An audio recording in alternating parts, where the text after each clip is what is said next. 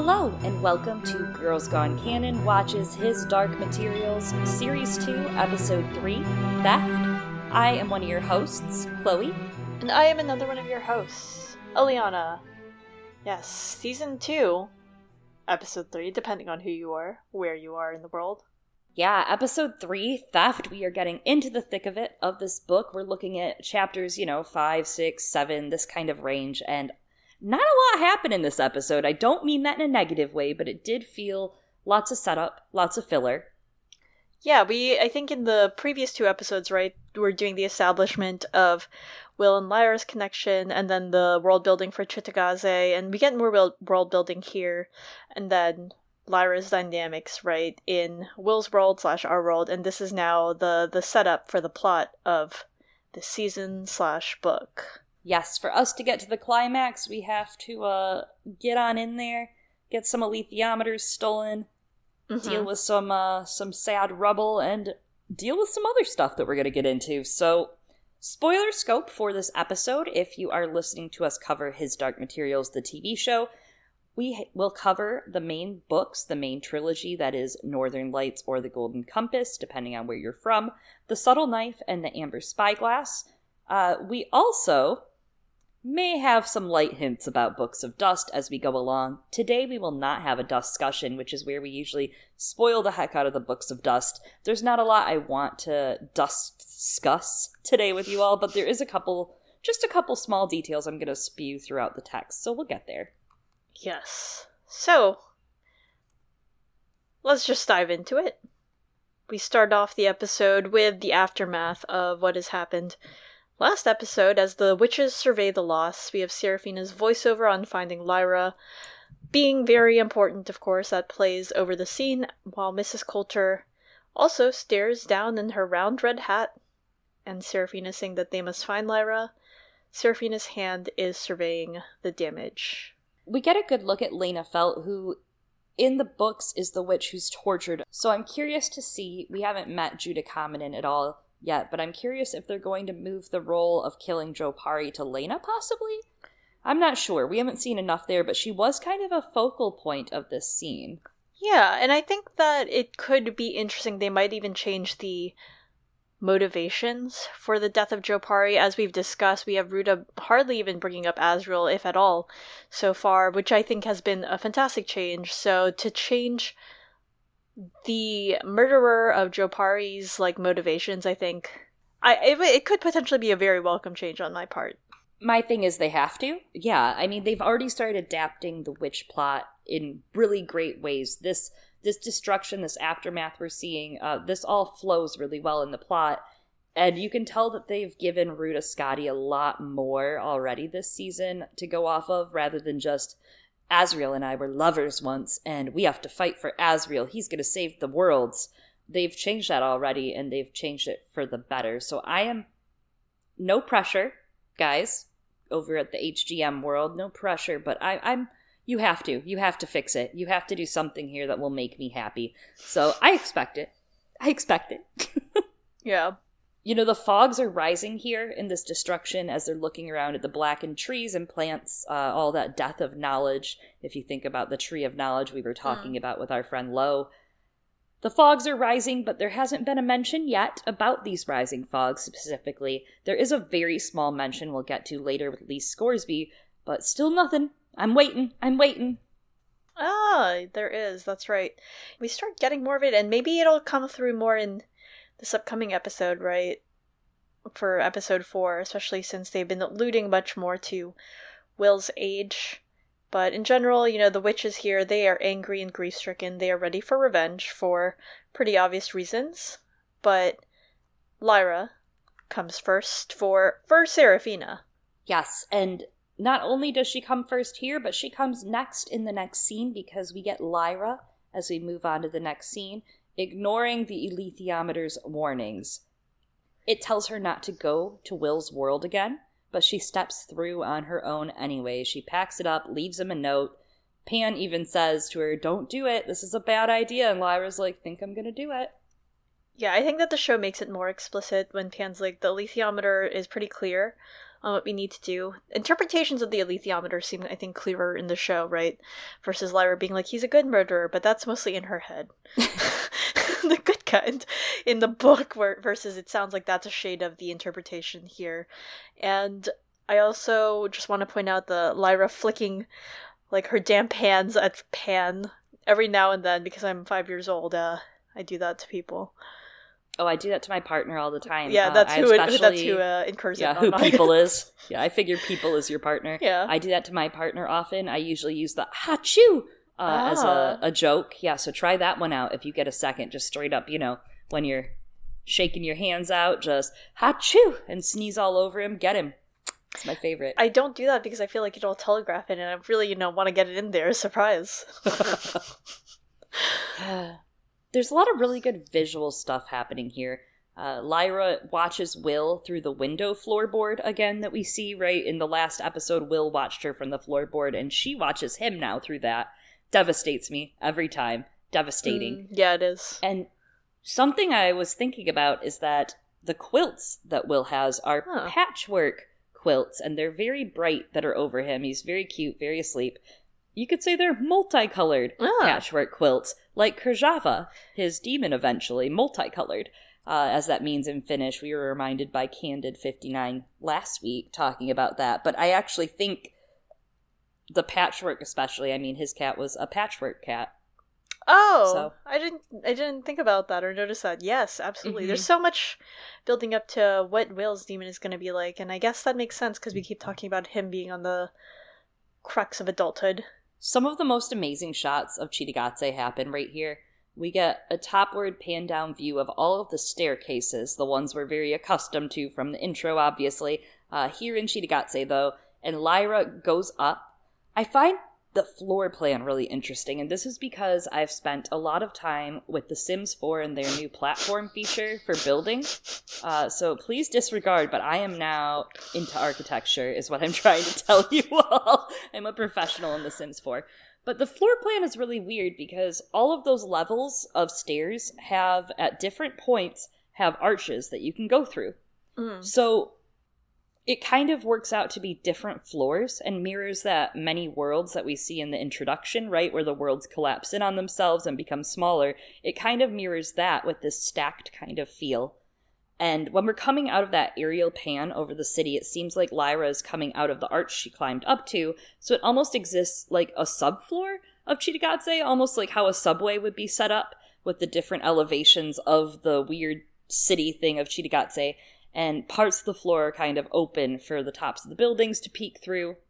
I feel like it's interesting because we get the shot of the tower, the Torre degli Angeli, in this pan overview, and I'm intrigued because later on in the episode, Angelica says to Will, there is no in and no out to that tower. Yeah. So that kind of subway feel and how there's different levels, uh, it shows the tower being at the highest most, peeking through at the highest most, and there's no entrance in or out. It's implying, and especially here, that you're going to have to use a window or an arch, as mm. Lyra's currently using an arch, but it's implying they're going to have to get a window in.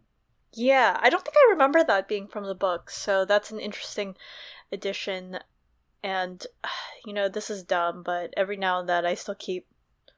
This is not dumb so I am still continuing to just play through passively Breath of the Wild. It's what I do in the background while I'm editing episodes to an extent. Keep having to pause for obvious reasons. And I'm just like, I don't understand the problem. Can't I just like fly up to it? just going through the window, just hop up. Anyway. Um Yes. So yeah, yeah. There's a lot of interesting architecture, and I'm just like, I feel like Will could have picked a different room, right? Because he's just sleeping on the floor. Weren't there other beds in this home? There were so many rooms. Anyway, Lyra steps through a window instead of just peering through one. She steps through the window on her own, and right behind her, there's this artwork on the wall, kind of like a stone cave drawing esque thing. Game of Thrones fans, don't don't think about it. They meant nothing. Uh, but there's art of Cittàgazze with the Torre degli Angeli on top in the stone building where she enters the window. And it has a lot of Book of Dust vibes going on. I won't go too far with it, but if you look, I believe the his Dark Materials Twitter account actually just posted um, a nice, bright, vibrant photo of it where you can see huh. a little more detail. But it has roses all over it, creeping huh. up Cittàgazze. And not only roses, but even the architecture in the city, like the cafes, it's a lot of red stone, which is used a lot in the Books of Dust in the Secret Commonwealth. So we'll get to that someday. I'm excited. I, I think it has to be. Uh, Candid 59 was just yelling about it online, but I was yelling with them because it feels. I mean, they all read the books. We know they have. We know they're out there. We know they're they're getting little picks, little peeks at the architecture. So it's great. And it also looks like our album cover, by the way, for our little uh, podcast thing we do here every week. Every week, yeah. yes. Looks like our little art. It was a really beautiful mur- mural. I didn't notice the roses, and I haven't taken a look at what they posted on the social media account yet, but I wonder if it's like I want to say it was her dark materials. I don't remember who it was. They were doing an analysis sort of of Cittàgazze, I think, as a sleeping city. And mm. it makes me think of, you know, the the vines over it. If you're saying that, I I don't know what it looks like exactly, the roses over it, but like Sleeping Beauty's city and things like that, kingdom. Oh, that's really interesting. Like to combine that. I wonder if they'll talk about it this week. I'll have to listen after this. It might not have been them. It might have been a different cast, and I'm so hmm. sorry to both if I am getting this wrong. and yes, but it it was a nice art. You know, people like their city in general, hopefully. Uh even though their city's like kind of fucked up. But I mean, it is right. It's it's in disarray. No, a lot of things are r- bad right now. They used to have risotto, now they don't. Uh, Jopari summons Lee with the little Navajo ring, and then Lee's balloon begins moving in a quicker direction, and Hester wakes up to tell him to get it together. Oh my gosh, Hester is a high point of every Lee scene, in my opinion. She is. Cristela Alonzo does an amazing job, but she cracked me up in this as well. She was sassing him, and she actually looks like my cat, Alisan, but as a rabbit. If you do not look at her head, don't look at her ears in this scene, but when she is leaning up on the rim of the balloon and her little body is all like long instead of normal and on four legs, I was like, is that my cat? It looks just like my cat. Uh, so I love Hester. I like that. I have a lot to say about the Navajo ring, but I'm going to bring it up later so we can keep going. But they are definitely looking for Mr. Grumman. Yeah, and then they show like the return going all over in the wind and I was like watching the leaves all move from that house. I was like, did they just have a camera there filming that like house for a whole day or for several days hoping for that one shot of the wind blowing everything in the correct direction? I mean, is that that's how B-roll I assume works regardless and it was just like who's the person who watched until that happened and yeah, Jopari also has his, uh, just because I'm talking about Zelda, his Triforce ring. he does. You know, he could have I, been I a like... fan based on when he disappeared. Oh he probably is. He probably played it on N64 at least. Possibility. If you look at his tattoos, I, I I was kind of looking at all the different shapes, and the ring is it looks kind of like almost like a Celtic knot. Oh, that's uh, probably uh, more real than closer. than yeah. I'm interested. you yeah. can't see them very well, and I know there's been a lot of uh, promotional material that's being posted of him, so I can probably get a better look. But I'd like to look at them more. He really though does look like the guy that would totally wear the stoner sweatshirt that every skateboarding guy in your high school would have worn, the one with the threads, the multicolored looking one. Yeah, you yeah. talking about? We talked yeah. about that in the trailer uh, episodes, and I think turns out it does. It's not exactly that sweater, but that's definitely what I thought it was at the beginning. Oh, I thought it was for sure. Like you know that he also probably used to go to skate parks when he was like 17 years old. Yeah, he uses those skills to go exploring. I don't think I'm joking. I think I might be yeah. serious. No, I am too. I mean, I can see that being useful, you know, that that like yeah. athletic adventurous spirit and doing kickflips. And not to get into it too much, but that is what they wanted him to be, right? Like as we met the grandparents last oh, episode, oh, yeah. and we kind of mentioned they wanted him to be the preppy jock kid and get all the the straight A's and get the scholarships for sports. Probably be a fucking football hero is probably what they hoped in their heart of hearts. And then the motherfucker did not. The he motherfucker was... was like, "I'm dropping out of Ivy League college to go find myself, do ayahuasca." somewhere where you guys can't find me. Yeah, he was like, "Fuck this, Tony Hawk, pro skater." uh, I could see Will on a skateboard too. Will awakens though, and as he's sleeping, he also, interestingly, is having a vision. He's seeing visions of his dad in the videos, the tower, his mother's words echoing in his ears. He wakes up and comes to the conclusion that his dad is still alive. He rushes to find Lyra to ask for help from the alethiometer, and then he can't find Lyra. He freaks out and then totally misses the message that she left for him. I have a couple thoughts here, which first I was screaming because this is a classic trope, right? And It she is. put it right there on the counter, and he looked everywhere but the counter. It wasn't like a bad place to put it. I was just like, is should she have picked a different place to put it? I'm like, no, that was a perfectly reasonable area to put a note. She probably should have just put it on him, but she also wanted to avoid confrontation, obviously, because She she, have knew she shouldn't him. be going alone. Yeah. Yeah. exactly. So she did the best she could with her plotting and scheming, in my opinion.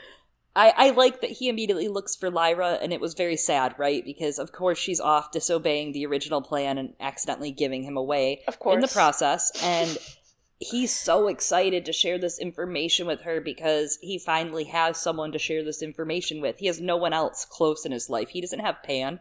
You know, he doesn't have his demon yet. He can't talk to people. So I was uh, very sad. I was like, oh, oh, Yeah. Will, he's so excited. Yeah, and he's been alone for a long time, and it's just another thing. And after Lyra, you know, has promised to not leave him, and then she's like, "I'm not gonna leave you, but BRB." Little shit. Also, like, it's better. She should have waited. She knows better. I mean, we've had this discussion before. Yeah. Like, damn it, Lyra. she did it on. She she knew what she was up to, and that's why she Yeah, she flicks knew. water at Pan. She's sinning. She wanted to go taste the fruit. The fruit of knowledge, man. Indeed. You know, that first shot we get of Will, uh, him laying there, is actually through railing, and it looks Yeah. like we're watching him through windows once more, so well spot there. And I don't know, I really like this more active role he's playing with the letters from his father. He seems to comprehend the letters now, he's trying to at least, and understanding why they're important. I really like the use of Joe Pari sending visions and summoning that we're starting to get because it's very obvious now that this has to be Joe Pari likely giving him some visions. It feels stronger than the book version of Will with the letters. This idea that he comes to the conclusion of Joe Pari being alive feels really important, and I also love that they reinforce Joe Pari's love for Elaine in these memories that he's Mhm. suddenly hearing. I'm curious what they'll do with his death, as we mentioned earlier with the Juta versus maybe Lena conversation. I think they're going to have to be a little more imaginative for sure. And one of the letters Will is reading that his father sent to his mother, uh, there's one that was similar from the book. This is one of the letters. He closes it with Wish me luck, my darling. I'll bring you back a trophy from the spirit world. I love you forever. Kiss the boy for me, Johnny. So I feel like in the actual show version, they're really capturing that emotion. Uh, they're definitely making me feel closer to that relationship or closer to him and his relationship with Elaine. Yeah, and uh, you know, now that you pointed out, there's another sort of aspect that the letters add that intimacy, right? Because Will's been watching a lot of, in the past, interviews with his father, Mm-hmm. and that's not the same as this really personal love. You know, those those love letters that Joe Pari. We keep calling him Joe Pari. uh, that is also his name. Uh, and and Elaine had. So that's a great point, and that's that. He has like eight paper. names, okay? He does, uh, including apparently heretic, according to some. But yeah, airmail paper. That is what it is. You are correct.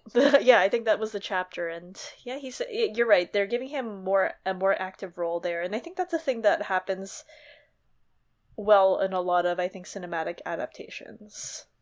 Uh, I have thoughts about that when it comes to Crazy Rich Asians, and anyway, uh, different different story entirely. Mary tries to communicate with Dust. She has many notes, and I didn't take pictures of the notebook this time because I was lazy. Um, and some of the most important one, was pretty straightforward. It said "make words." That's that's what it said. There's also the divination, alethiometer, and the I Ching moments. Yeah, the make words, I almost kind of like glossed over it because that's what Lyra tells her, right? And she she's doing this, she's looking in her notebook like what did Lyra say? What did Lyra say? And she's trying to re-emulate what Lyra did with the dust. So she's in her notes and one of them, I didn't look at the equations also because it seemed they were all kind of redundant, same stuff already that we've talked about. So, you know, eh, eh, equations, Probably. math, science, I'm good. but make words coming up Mm. felt significant to me. Make words is what Lyra did with it. She made it make words, but it also reminds me of something that becomes pretty significant in the Amber Spyglass with Mary's story and with Lyra's story with the freeing of the spirits. We have in the Amber Spyglass's passage some of them came toward Mary as if they wanted to tell her something and reached out their hands, and she felt their touch like little shocks of cold. One of the ghosts, an old woman, beckoned, urging her to come close. Then she spoke, and Mary heard her say, Tell them stories. They need the truth. You must tell them true stories, and everything will be well. Just tell them stories. And that's what that made me think of. Make words made me think of tell them stories. Absolutely. Yeah, and you know that's I think one of the most iconic lines and passages right from the book. People have grown up quoting that line and because that's something that really speaks to people. Tell them stories.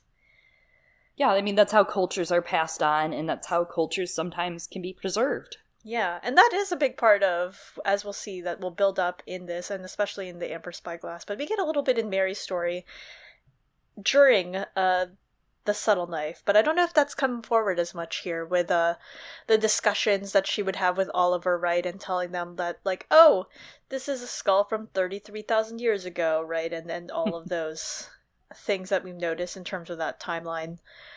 hmm Yeah, you know, now that you say that, I kind of forgot about that. Uh, that being an important thing. I mean, in the books, it's it's not as much it's an important thing, but as much as like it's a fact that's disputing obviously what the magisterium is saying, Yeah, and it proves it's pr- disproving the magisterium. So that feels really big in the books, and it feels like such a recurring line of thought that comes up. Oh, throughout even back in the books of dust, right? Like back in La Belle Sauvage for Malcolm, we're hearing about it too. So yeah. I find that really interesting that that isn't being adapted here, and we don't actually hear much about that in this. It might get adapted. Well, I, I, this would be, I guess, the time to drop it in. And it was sort of kind of like an Easter egg, or like a hey, isn't this interesting that all these are happening at the same amount of time? But it might be something that they're saving to play up more in the Amber Spyglass. hmm And by that I Hmm. mean season three, season two. Sorry. Uh, yeah. Yeah. So until then, Mary attaches the nodes, the little nodey thingies, to the I Ching box.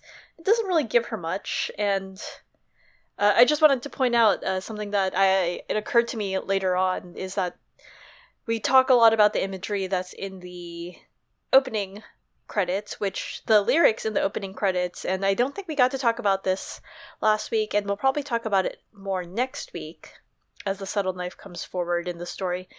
Lorne Balfe posted the lyrics to that, and it's actually seems like a Latin version or translation of the spell that is used to close Will's wound, but we'll talk about that more later. Anyways, the the imagery in the opening sequence, right? It's got all those different lines um, of dust, but also lines showing us the worlds. But in a way, it kind of almost looks like the I Ching, right? We're seeing it here in the lines on the on the computer monitor as well, and I, it's another thing that's just like bringing all of that imagery together in the series.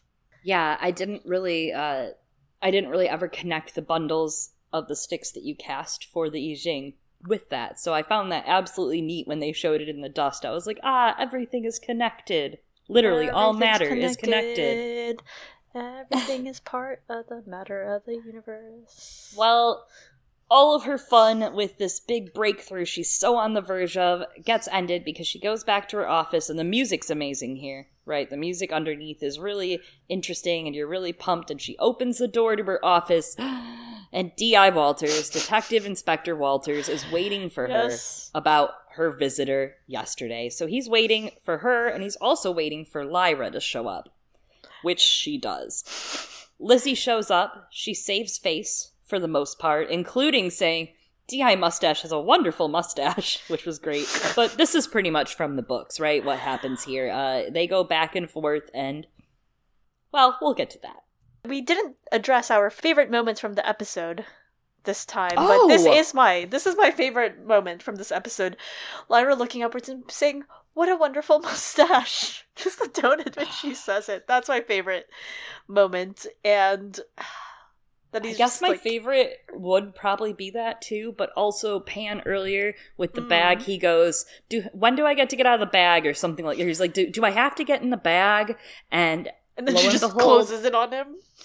if he had just stayed in the goddamn bag the whole time, maybe we wouldn't be having this issue. But he had to go out because she was like, "Pan, I need help," Yeah, no, that's true. and Double edged Which- sword. Double edged sword. which uh, I I have thoughts, but yeah, the mustache. What a wonderful mustache! and just the What delivery, everything. All of this delivery here for her So is funny. amazing, though. Dafne's like really good in this scene. There's a couple Mhm. scenes actually this episode she really held the line, but I actually like something subtler in this scene, which is Mary. Mary's role here is she repeats a couple of different things and she says, Shouldn't we wait for her parents? This feels inappropriate. Lizzie is welcome in my office anytime.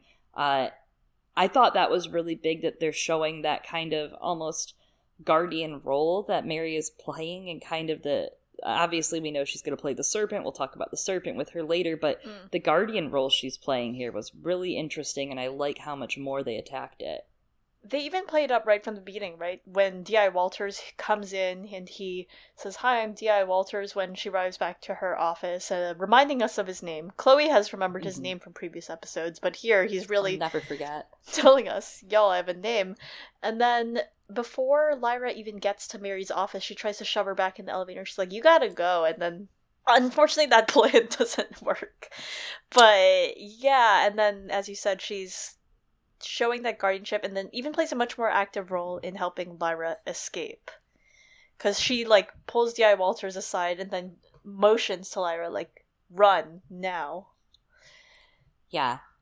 And of course, Lyra accidentally gives away Will in this time because Mhm. D.I. Walters kind of tricks her. he does the thing that the lawyer in Legally Blonde does when he's questioning the pool boy and just suddenly like puts out that uh other question real quickly.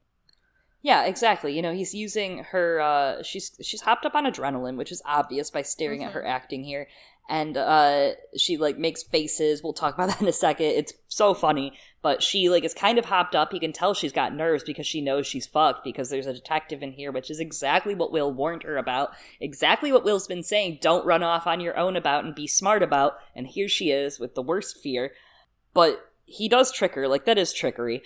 Yeah. And that's probably why more for me like i'm like wow mary good for you because it is inappropriate. He is tricking her. He is using tactics on a little girl that like you know are trying to trick her into things. And mary buys her that second of time and she bolts. And we get the other best thing which the porter of this oxford yells no running as they run by. Fucking classic. I lost it laughing at that. I was like beautiful. Beautiful. I know, that one was funny. And yeah, he does that and he even calls her Lyra. Not he doesn't just bring up Will, but then uses her name and then that's like a tip off of like you fucked up. But isn't it lyra Ugh. yeah and then it's like ooh and then yeah the the porter it's funny because he kind of just like let lyra run because i guess he's like whatever kids and then he sees the man running and then he's like no running he decides maybe i should tell everyone to stop or else next thing we know we're gonna have a bunch of people running and actually at first later on we see the porter again in shadow uh, asking Mary if they find the girl, and I thought it was Philip Pullman in like a cameo, but it's not. And I'm just like, Ah. when are we gonna get Philip Pullman in a cameo? Have we already? I don't know. I don't know if he's that kind of guy, I don't think but I also am like, how could you not be that kind of guy? You know what I mean? Like, Everyone this is your to baby. How could you not be? I mean, it's your baby. You have to be that guy. That's my favorite thing. Uh, until you know, recently when he passed, that was my favorite thing about all of like the Marvel movies and Yes. stuff. The the little cameo from Stan Lee, and I'd always be like, "There he is." Yes, So- you know, it would always get me exciting and make me feel really empathetic towards it. Like, like, oh, he could be a person just like me who built this huge empire and didn't fuck over Jack Kirby. Anyways, yeah, But- but I just like the Easter egg of like he's there. No, I do too, yeah. And also, I mean, George R. R. Martin did it with Game of Thrones. Come on, Pullman, what are you gonna be? I bet he's gonna be the first Mulefa. Yes, George R. R. Martin did. He was super excited about it, and then he got And cut it got out, cut. which is sad. He was really excited and loves posting that picture of himself in that cameo. I love posting that picture of him. well, until then, Lyra is saved, allegedly, by Lord Boreal after she runs through the streets. and he he comes up in a really creepy way. You know, this is like a thing where children in our world are taught this. Lyra apparently was not, right? Because he comes up and he's like, "Oh, do you need a ride in the car?" And Pan's trapped out, ends up being trapped outside. He has to like fly in his bird form to urgently keep up in the car. I'm just like, you don't get get in cars with strangers, all right? Like one time, I wasn't even that young, but and maybe they were just being nice, but someone like offered me a ride. I was like, no. I said it in a nice yeah. way, but like you don't. If they don't say watermelon bubblegum to me, I don't get in that car. Even don't if they do, that, that, definitely don't get in. You know, none of it. Just don't well, get in strangers' shit. cars. Now I especially can't get in that car if they say watermelon bubblegum. Now true. that I put it out on air, that was my safe car word as a kid. yeah, it's uh, it's really creepy and predatory. It's predatory, which of course, uh, if we look back at season one, at series one with him and the journalist, he's playing with his mm. food, right? He's playing with his prey, just like he did with the journalist in series one. And he tells her to put her seatbelt on very forcefully. And then when she does put it on, it does that thing that seatbelts do sometimes where you can't like move in them. They've locked up really tightly against you. Yes. Oh, I hate and that. Yes, and that further kind of secured that severing imagery with Pan being outside and her being inside. Yes. And Dafne does an amazing job here. And like I said, the prior scene, when she's faking being Lizzie, she has her face is like a mask. She's smiling and saying things so sweetly. It's very Coulter esque again. Yes. But here in Boreal's car, it's the opposite. She's doing the opposite. She's giving her lines that she knows she has to say to Boreal while he asks these questions, but she's looking behind her painfully, watching Pan. And it's pretty obvious that Boreal knows that pans outside because he knows exactly who she is and he can see the bird in his rear view because if you're driving a car you can see what's in your rear view mirror. So again playing with his food. That's a good point about the severing. Like there's a lot of anxiety there for you know are they going to be pulled too far apart with pan trying to keep up? And you know there is a trick but she wouldn't know it. There is a trick to dealing with the seatbelt when it tightens up. And what? There is. I'll, te- I'll teach it to all of you in a second but you were talking about the windows and then looking through them and that sort of imagery earlier on for Will, but then we kind of kind of get that with Boreal here, right? We keep looking mm. at mm-hmm. him and his eyes looking back at Lyra through the rear view mirror. lens. Yeah, and it's super super creepy. Big creep vibes. And another thing is like I was thinking regarding that seatbelt, Boreal is in a way tipping his hand here with Lyra and she doesn't notice, tipping his hand that he knows that she's not from this world because she's too nervous to notice. And it comes through in that it's like weird, in my opinion, for someone to very, very so explicitly direct you and tell you where the seatbelt is in the car like that, just like first thing, you mm-hmm. know, like where it is. Because as people who've all grown up in this world, such as ours, I think it's kind of common knowledge for most of us of where we should anticipate the seatbelt being. She like didn't move at first and most of us know like the general direction of where to reach. Mm. But Boreal knows she doesn't know where the seatbelt is, so that's why he directs it. And I think that's just another way that Lyra in this moment, right? She's still too naive. She's not as clever as she thought, which I think is part of what this episode is showing, and she's out of her depth. But regarding the seatbelt, when it tightens up like that, the trick is you do have to be unfastened for a moment. You unfasten you you unbuckle your seatbelt and then you put it all the way back in and then like that mm. resets the like locking mechanism once it's put all the way back in and then you can okay. pull it back out and your seatbelt will be fine again but how would she know that she wouldn't know that i mean many i people, didn't even know that yeah in this world do not i that. usually just literally unplug it replug it in pull on it a handful of times and then give up no, you just have to do it most for the most part one time. Let it go all the way back in, and then you can pull it back out, and it should be fine. But anyway, uh, seatbelts. They also like really have to play up her nervousness. I think in this scene about being chased, and of course anxiety of Pan trying to keep up, and her mm-hmm. insistence, right, in hurry of trying to get out of the car, and that helps set up why she forgets her bag because they, they it's a necessary change that they have to make from the books because it's also a minor change in which Charles Latrom is the driver for this fancy ass car, which by the way has now finally been cleaned. It seems to me, and versus he had a driver if I'm not mistaken, yeah. mm-hmm. in the book, and he was in the back seat with Lyra, which is also kind of creepy. All of it's doesn't stop being creepy, and so, I mean, I guess his demon could have gone in her bag for it, but that helps explain it versus yeah how it plays out. He asks Lyra if she had learned more about the skulls, and he feeds her a little bit of bullshit about his collecting and yada yada, and she's not paying attention, as we said, because she's like, uh, uh, my demon. Uh, and also, as we mentioned, no, she has not learned more and about the, the skulls and the seatbelt. She asks to be dropped off. She's kind of starting to freak out more and more. He's getting creepier and creepier, and there's an obvious power imbalance going on. She begs him to let her out, and in the process, she forgets her bag. He steals the alethiometer, then calling her back to take the bag and tearing off before she can say anything. And I really, really like how they open this with her forgetting Pan. Not forgetting, but Pan's on the outside of the car, right? So she gets into the car, Pan's on the outside, is what it is, but it ends with her forgetting her bag at the end instead. Yeah. When she gets Pan back. Well, she has to forget her bag because, like, I mean, it's not as important to some extent if your demon's not in it.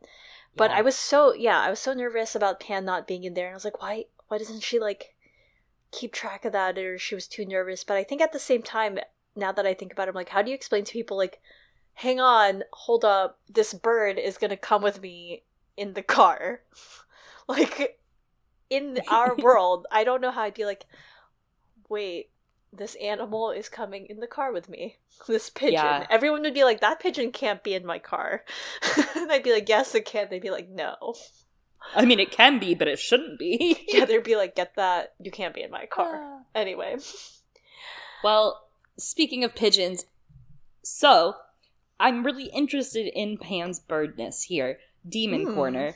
Uh, first, the first bird when they're being chased by D.I. Walters is a black billed magpie common in the UK. And of course, when you think about the Magpie City, ah. right, Cittàgazze, I love that they chose the magpie for this. Magpies are very common though, so it's not really a big deal. Uh, the second bird, I'm not 100% sure. I spent a good amount of time today talking to our friend Cassidy, uh, one of our patrons over on Discord, about this because they are our bird person. But it looks like a Carolina wren, almost, uh, which would kind of connect to Mary's wrens when we meet her. Mm. Cassidy thought that it was a chaffinch, but I don't know. It kind of looks like a mishmash of just like a plain bird. You know, it's just like your plain garden variety brown bird with a light chest. Cassidy actually made this really great list. Uh, they've started doing a list of the birds in the show, the demons in the show, and they sent it over. So, like, John Faa has a hooded crow. Tony Costa's demon is a sparrowhawk. Ma Costa's is a goshawk.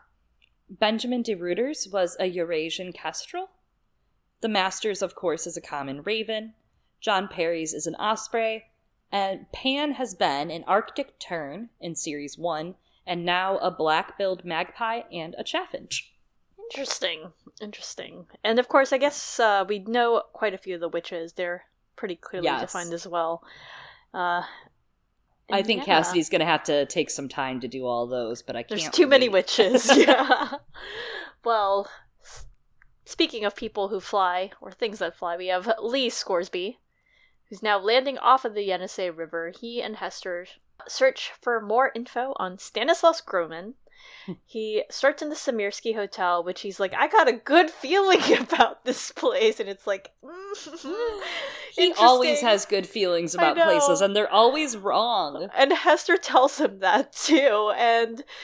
Anyways, it implies that we finally landed in Nova Zembla. Lee has to schmooze with the locals for info, and he opens this with listening to a very boring conversation in hopes of getting more info, and there are quite obviously some other Magisterium men listening in during this. Yes. It's a cute scene. At one point, I like in the con- boring conversation, A, you can tell he's very bored, and he says to the guy, he's like, now that we're such good friends, and then pours him more drink and tries to get info. It's pretty classic. Like, that is pretty much Lee going places, buying people alcohol to get answers, and I love it. I love it. Very much, like, Lin Manuel very much embodies that Once Upon a Time in the North Lee. Yeah, it's very, that's the Lee that we're getting in this story. We move over to Mary Malone very briefly, and she is asking what matters. Literally, she's asking uh, the cave, the dark matter machinery in the cave, if Lyra is safe, but gets no response. Yeah, we'll come back to that later. But right now, Will thinks that he sees Lyra, and turns out it's Angelica wearing a very, very similar outfit. Yes, she is wearing the blue, the Lyra blue. Will ends up seeing someone up in the Torre degli Angeli. The person looks like they're dancing, so obviously it's probably Tullio up there with the knife. We get a little info dump about the guild and how they own the tower, and how there is no way in or out, like we said. Angelica tells him that he needs a plan for aging up because he's getting pretty close. Getting pretty close. Yeah. I think the scene was good for an info dump about the guild, especially as we work up towards next week, right? A little exposition's needed for the guild of the Torre degli Angeli. It does have a purpose. It did feel like a little weak scene. I'm not sure what didn't connect. It might have just been a little awkwardly shot, or I don't know, but it, it was just a weak spot of the episode for me. But it was so quick that I can't complain too much, right? It was just like, ah, okay, info dump, yep, mm-hmm, puberty, yep, okay, next. Yeah, I, I think it was just like the dynamic between the characters, Yeah. and maybe it's supposed to be like that. I don't know. It makes sense as an info dump. This is also, I think, the second time so far that they really, really pointed out Will's age and therefore vulnerability to the specters. And it's kind of got me thinking that mm, there's a potential that this will actually be a driving force for why he needs the knife versus the other reason we get at the end of this episode. It might not be.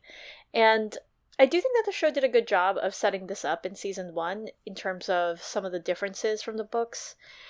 Like, people's demons settle, I think, at, in general, different ages of adolescence throughout the series, but Lyra's and a few kids seem to settle at around, like, between the ages of, like, 11 and 13 ish in in the His Dark Materials series, but actually Alice Parslow's demon in La Belle Sauvage isn't settled yet, and she's about like 15 or 16, so there's a bit of flexibility there, and I think that's about Will's age in the show, and it ends up being quite consistent with the way that it's been presented in the first season with the Egyptians and their demon settling ceremony celebrating Tony Costa, because he's like, I think, about Will's age, a little bit older, I would say, than, um, it seems, than Amir Wilson, Mm-hmm. But but around then. Yeah, good point. I, I think they've really portrayed that well. And, you know, as I learned when I was young, girls mature sometimes before boys. I don't know. I really don't know, actually. We say that and we're like, yeah, I love to flick water at my partner. You said that, and all I could think about when you told me that was we watched Ponyo yesterday as Ah. our uh, little Thanksgiving, post Thanksgiving treat with the family. We all watched Ponyo, and uh, she spurt, spits water at people when she's unhappy, and that's all I could think of in that scene. That's it. I don't do that, at least. Lyra and Will are so in Ponyo. Interesting. they come from different worlds. Wow. They're in love. Oh, I hope the ending is what happens for Will and Lyra in the end. End end. Well, we're back to Mary trying to speak to Dust. Right, she's trying again, asking if Lyra's safe, still getting nothing. And as she leaves, there's a man who works for the college, George, who's outside, who says, No sign of the kid, huh? And she's taken a little off guard by it. And she's like, Oh, yeah, sure, whatever. Uh, back in the cave, while this is going on, the screen has lit up. It's illuminated with a serpent. Yeah. And that means many, many different things. I think you pointed out something earlier in regards to Marion. We'll come back to that, that I thought was interesting that could be part of this. But I think the most obvious associations for this episode, of course, are the ones about the thief and Lord Boreal's demon. But also, it's Mhm. gonna kind of play in well with some of the stuff with Dr. Haley in a second. Yeah, absolutely. Lee heads up to the observatory and he received a lead from the bar woman before. She said that Dr. Haley works at the observatory. Dr. Haley, when Lee gets there, tells him, Yeah, I know of Grumman. He was a heretic, and a fight ensues. We do get our first mention of the fog here. Lee complains about it, and then Dr. Haley says, No one can change the weather. We know that's a lie, as we're going to learn this series, of course, with uh, Stanislaus Grumman himself. Dr. Haley's demon is really cute. It was very hard for me to dislike him when he was all like, No, you're a heretic. Uh, and the telescope is amazing. It's a beautiful set piece. The entire room looked really great for an observatory, so great job to the prop department. Kudos. yes, it, it was a it was a good scene. That's what it looks like, I guess, when you get funding. And I wonder if Dr. Haley's name here and how it's been set up in the show is a nod slash or like reference homage to Halley's comet, especially considering the astronomy and observatory stuff. And you know, comets are made up of a bunch of stuff, including like ice and rocks. Uh, more specifically, like mix of volatile ices. It's made up. Well, we're told that it's made up of water, carbon dioxide, and ammonia, but also dust. Cosmic dust. Ah, Cosmic, like cosmic yeah, dust. Yeah, From, like, like, real rocks dust. and shit. Like, I get that. I mean, there's Huh. dust here too, like the dust that comes from my dead skin cells, but that's not very cosmic. Well, we do get a reference, an exact reference, right? Because we know this one is written in a book somewhere, kind of. And that is to Matthew 7 16 from the New Testament, because Dr. Haley's comment says, By their fruits shall ye know them, by their questions shall ye see the serpents gnawing on their heart. So the passage, of course, in the New Testament goes Ye shall know them by their fruits. Do men gather grapes of thorns or figs of thistles? Even so, every good tree bringeth forth good fruit, but a corrupt tree bringeth forth evil fruit. A good tree cannot bring forth evil fruit, neither can a corrupt tree bring forth good fruit. Every tree that bringeth not forth good fruit is hewn down and cast into the fire. Wherefore, by their fruits ye shall know them. This is segued so well after just showing the serpent with Mary Malone.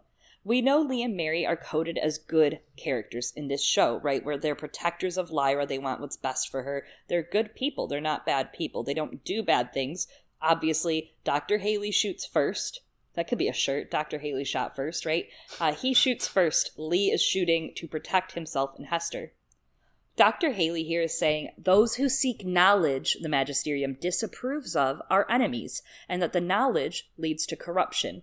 This informs the viewer that both of these good coded characters are seeking similar things, also Lyra, uh, and of course, Lyra is revolving all throughout that mix. So I find it so interesting. Uh, they didn't go on. There's a part in The Subtle Knife that the man says as he's about to die. He says, I'm glad to die. I shall have the martyr's palm. You shall not deprive me of that.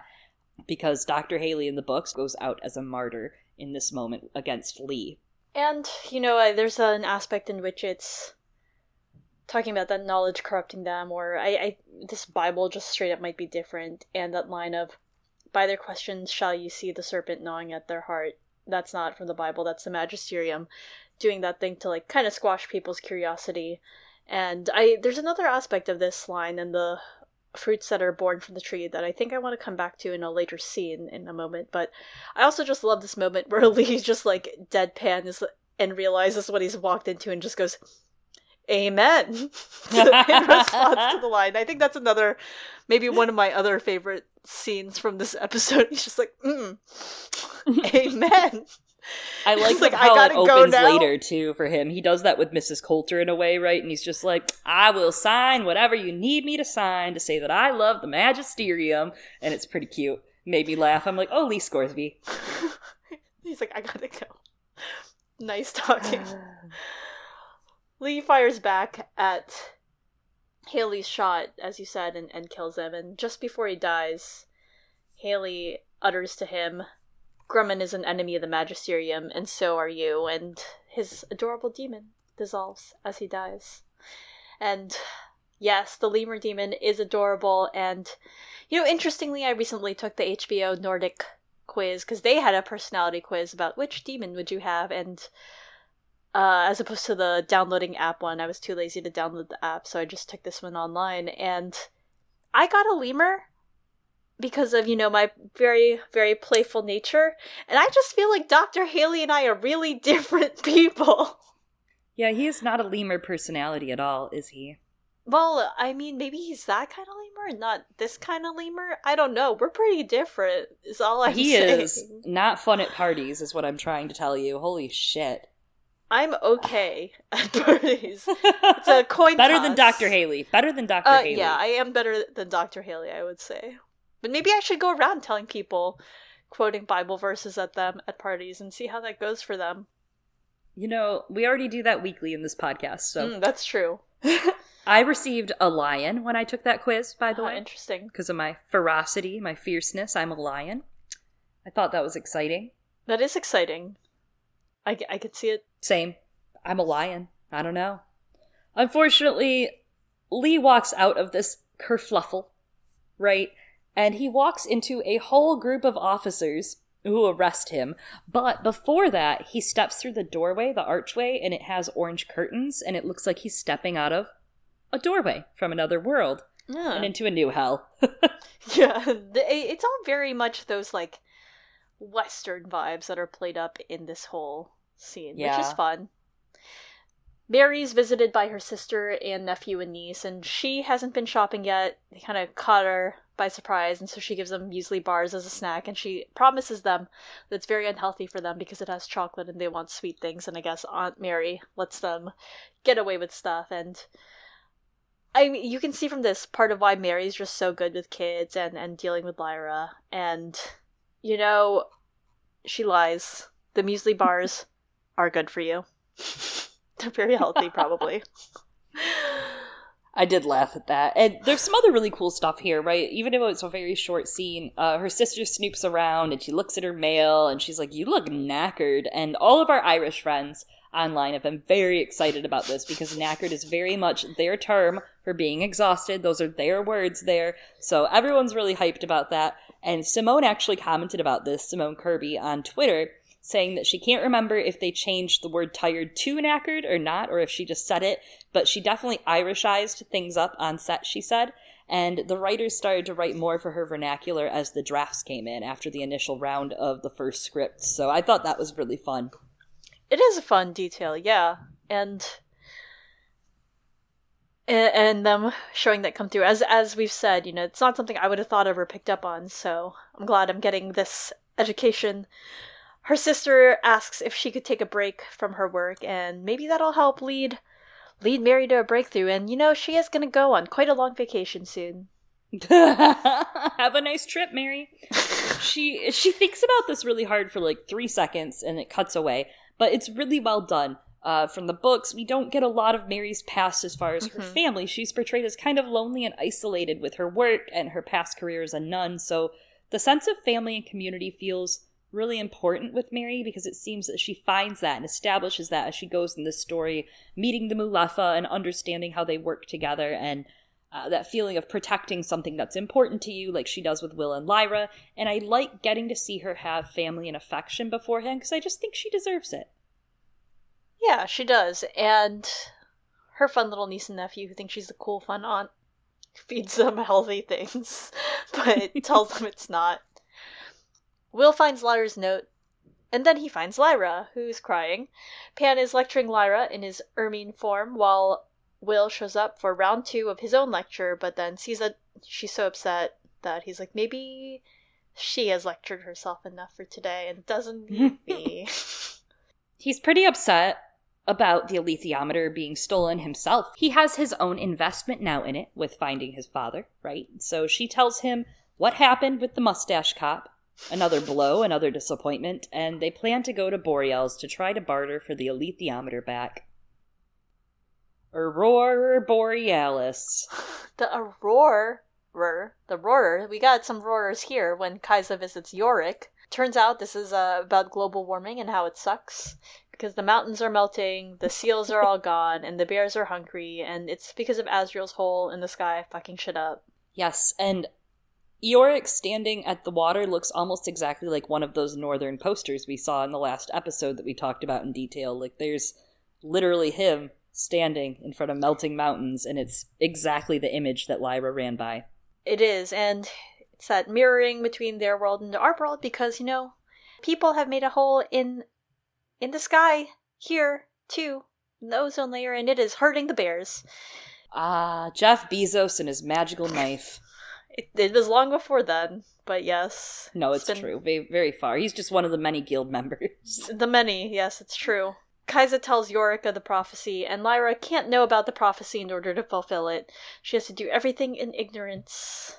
Kaisa says we are all subject to the fates, which is a throwback to the speech that Serafina gives to Lee in Series 1 and Season 1, when she says we are all subject to the fates, but we must all act as if we are not, or die of despair. There's a curious prophecy about this child. She's destined to bring about the end of destiny, but she must do so without knowing what she's doing as if it were her nature and not her destiny to do it.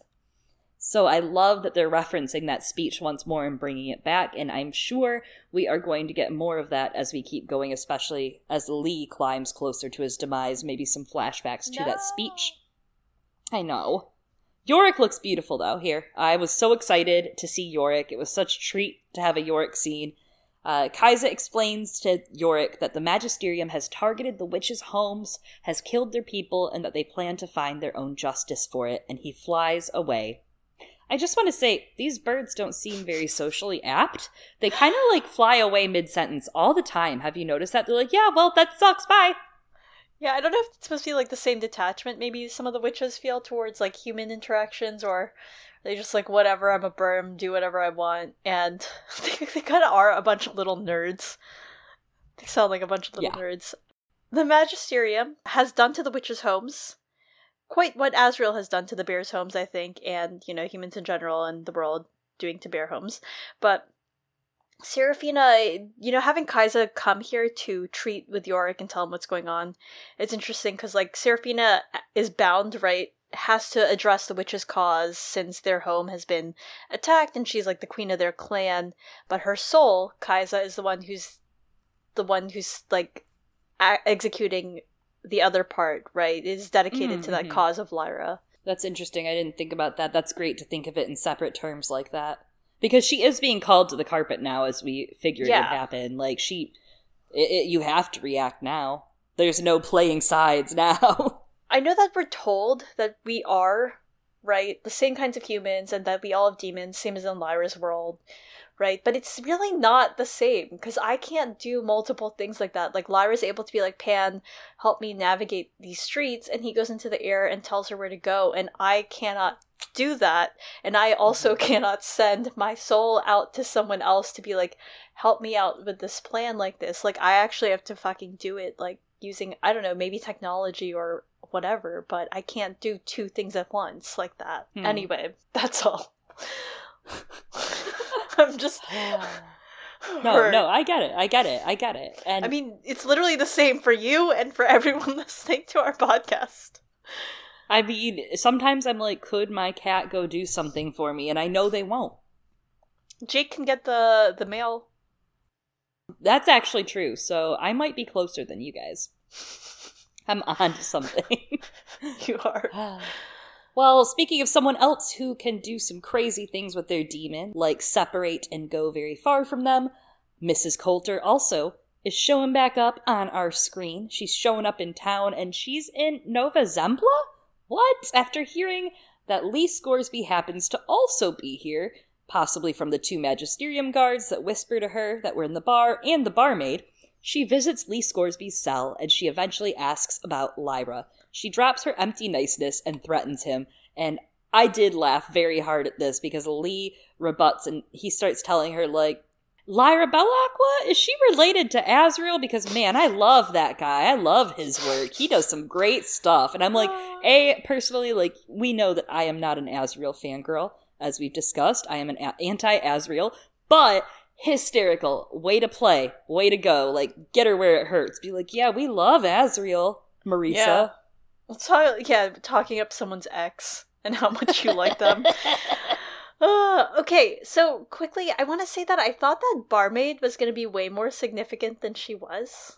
She has like a presence to her, and like her hair matches her demon. Maybe it'll be later. I don't know. I just thought that woman was going to be way more important than she was. And this is another example, like another reveal of like, oh yeah, isn't it funny the weather and how we can't control it and things because the the magisterium guards tell her like, sorry, but this weather we can't fly yet, and as we know, this is like caused by Jopari. We have the monkey attacking Hester during that interrogation. Mrs. Coulter loves interrogations, as we've established by the beginning of the season. And then Lee tells her though, like, it's not gonna work. I'm good with pain. He tells her about his childhood enduring abuse And it keeps going on, which seems to strike a chord with Mrs. Coulter. We really zoom in on Ruth Wilson's performance here. They reach a common ground about their own childhood abuses, and Lee courageously stands up to Mrs. Coulter, then questions and realizes that she loves Lyra in her own way and that he can see it. He rattles her, and then she leaves, leaning against the wall for support, breathing heavily, and then her monkey demon comes and holds her hand, slowly and softly, as they both stare and lean against the wall. Then Hester tells Lee that he did good, snuggling up to him. The Coulter shot here, where she's leaning against the wall, is great when you compare it to Series 1, when she and Lyra fought. Obviously, the subject matter is the same here because she was frustrated with Lyra. Uh, they have their heads against the walls opposite each other, if you recall, and they're just angry and worked up, and it reminds me a lot of that. I really like Hester comforting Lee, especially against the monkey comforting Coulter, because it details those differences in their relationships and how they processed their childhood abuses, with Coulter's self loathing, including the monkey's violent and then kind of further unnecessary transgression towards the snake demon and the monkey takes later. Uh, knocking him out once was enough so that she could break Lee out, but the monkey goes back to inflict pain on someone because Coulter did not inflict the pain on Lee. They were denied inflicting more pain. Mm, and interesting. Yeah, I found it all just really interesting how it was held back in different ways the demon operated in the scene for her. Now, I'm going to preface this with I liked this scene a lot better the second time I watched it. I'm over my initial knee jerk reaction for the most part, but I'm still a little critical of it. Last week, the witch invention, where the witches and the magisterium had a little bit of a drama ensue and the magisterium bombs the witches' homes, that blended really well as an invented plot. Really, really well. But this wasn't quite as smooth for me. It works. Uh, Lee's backstory is detailed here that he suffered abuse from his father, and it's implied that his mother was at least culpable for some sort of abuse or in allowing the abuse to go on. And this is a show creation, but the team did say they sought Pullman's guidance when they brought it to life. No real spoilers, probably not a huge shock, but Coulter canonically does come from a home of abuse. Uh, if you read The Secret Commonwealth, once you get to the end, you'll figure some of that out, and I'm interested to see it brought to screen because the familial bonds Marisa has are very significant. I'm kind of a stickler when it comes to adaptations adding extra abuse, um, and I'm not at all doubting that the abuse could have happened to Lee's character. I just wonder if it's going to have an effect as we go on. Ruth and Lin Manuel have a huge, beautiful moment here, right? They're acting their hearts out here. It shows. The scene was given detailed time. It was well blocked. It was directed. It was great quality. I love the line that Lee gives of "My life is worth one tenth of that girl's," and I think it was really inventive. The thematic resonance comes off pretty clear. Coulter wants to find Lyra and knows that her way of love is abusive because this is what she was taught. It's what she grew up with. Lee pulling it out of her and kind of empathizing her in a way in this moment is big because it kind of shoehorns her into reckoning with that abuse in this moment and kind of helps form what she might think about during some of her later actions. That said, I wonder if this could have just been cut tighter. Uh, with the focal point last episode being the witches and what happened to their homelands, it it had a few scenes ramped up around it and the big scene of the destruction, but in this episode we don't get resolution quite yet on it, besides the beginning where they survey the bombing ground, and the resolution's being pushed off definitely for later. This scene was about seven minutes. Uh, the second part of it was only a few minutes, but it ends up being about 10 to 15 minutes of the show, which is fine. The payoff is probably not going to be immediate. I'm guessing until when Coulter kidnaps Lyra or when Lee dies. But that's my big question is with this added background for Lee, which I'm reserving my final final judgments until obviously the end of series 2, how is it going to affect his plot closure and his search for Grumman and the usage of the Navajo ring? I'm hoping I'm going to see them tie it all together with the Navajo ring because that is one of the least detailed items we have in the book or detailed relationships with an item for Lee. Uh, that ring we see him fingering, we see John Parry fingering in the beginning of the episode, is Lee's mother's Navajo ring, and it reminds him of the days he spent as a child playing at war with his friends, right? They used to pretend they were at the Alamo. That's about as far as the details go. And we do have a lantern slide talking more about it in the 2007 publishings. In the lantern slide, John Parry and the turquoise ring. How did he get hold of it? You could tell a story about the ring and everything that had happened to it since it left Lee Scoresby's mother's finger. And you could tell a story about Lee himself and recount his entire history, from boyhood to the moment he sat beside the little hut on the flooded banks of the Yenisei and saw the shaman's fist open to disclose the well loved ring that he'd turned and turned round and round his mother's finger so long ago. The storylines diverge and move a very long way apart and come together and something happens when they touch. That something would lead Lee to his death, but what happened to the ring? It must still be around. Somewhere. I love that scrap. It's a great tease, right? Because Pullman is like, ah, and then some things happen and they come together and more things happen, but no one knows, huh? Maybe we'll know. Maybe we won't find out. That's like what the whole entire scrap reads to me. I'm like, shut up, Philip. Shut I do up. like that Philip Pullman does that, that he allows that ambiguity. Not everything has to be tied up. Yeah, he's a tease, is what I'm saying. Stop teasing me. But it, it, does feel like there's something more with the ring. I think uh, we have a lot of symbols in this story, so I don't know if they have time to even bring it up or have anything happen with it or adapt why it's so important. I think we'll possibly see it in the Books of Dust, maybe, right? Eventually. We don't know in that last Book of Dust. We could, but there are a lot of symbols in the story already, so I can understand if he doesn't come back to it ever. Uh, but I, I want to know how that's going to connect in the story. Coulter in this scene says, I'm her mother, and Lee says, So?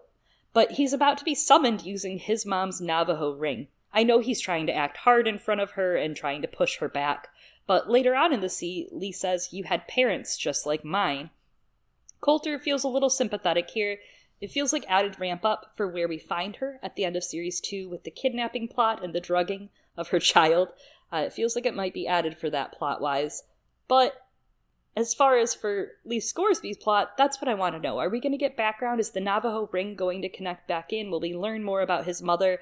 I just, uh, I'm fine with it. I like that they're inventing things for the show, but I just also hope that Lee having this background of abuse in his story is brought back up in a meaningful way to tie into his mother's Navajo ring. That was the only thing of his family that we learn about. It's interesting that they chose to make this the crux of the episode. Mm-hmm. I, it was a little long, but I think there's a lot about it that I think works really well. You know, like rewatching it, I, I don't know that I necessarily think it makes Mrs. Coulter more sympathetic. I think it kind of does in that just Ruth Wilson's a fantastic actor.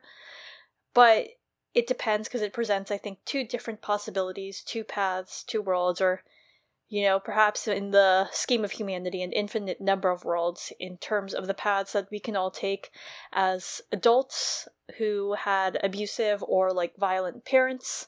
And I don't know if Lee's mother was complicit or was herself perhaps a victim, or right. perhaps um, she ran away and had to escape, or maybe she even died earlier on in his life, leaving him alone with his father and, and his father, and that becoming worse. There's a repetition of that line as you said, in Lee's life being worth one tenth of Lyra's. And that ends up, I think, meaning two different things in its delivery, especially in the context of all the reminders of the prophecy surrounding Lyra that come in this episode. I think there's an implication, true or not, that Lee's life is literally worth less than hers in terms of, I don't know, value. And Mrs. Coulter, of course, thinks so and these are the terms that he uses, because of the prophecy deeming Lyra's fate as of this great celestial importance that's tied to the fate of like fucking all living things. And, but I think, especially with that repetition, there becomes this other underlying message, right? He, in fact, values Lyra's life as worth 10 times his own, uh, as this sort of protector, father figure in in her life and that he just loves her so much that he sees her as this great importance to him and like i said i don't know if it makes mrs coulter more or less sympathetic in some ways because i think that the re- the scene can actually be read as somewhat damning there's studies that show that certain kinds of abuse during childhood can lead to those behaviors being repeated uh, by the victim onto others due to it becoming normalized or learning those behaviors. It depends on the kind of abuse and there are studies that discuss that, and I'm not a scientist or psychologist. Uh, but again, it comes back to those two paths that I think are shown here, uh, and how I think it could actually be read as more damning to Mrs. Coulter. And you know the way that it diverges it comes back to that line uh, that we were discussing earlier on from dr haley uh, that biblical verse of by their fruits you shall know them kind of that idea also of like the fruit doesn't fall far from the tree but as we see lyra has had horrible parents. Bad trees but she herself as a fruit is quite good you know? Mm-hmm. we see all this love and compassion that comes from her and we see that in the case with lee as well right? We have his backstory he's enduring this fate and he has this opinion where that he's formed throughout his life of what a life is worth that it is in fact valuable. He stands up to injustice and based on what we see of his actions in the main story and once upon a time in the north he's he stands up for what's right it takes, I think, a lot of effort and healing to come to that point. Hester points out to Lee that it's been a while since he's spoken of his past, uh, which I think says that he's spoken of it before and that he's addressed it, he's reckoned with it.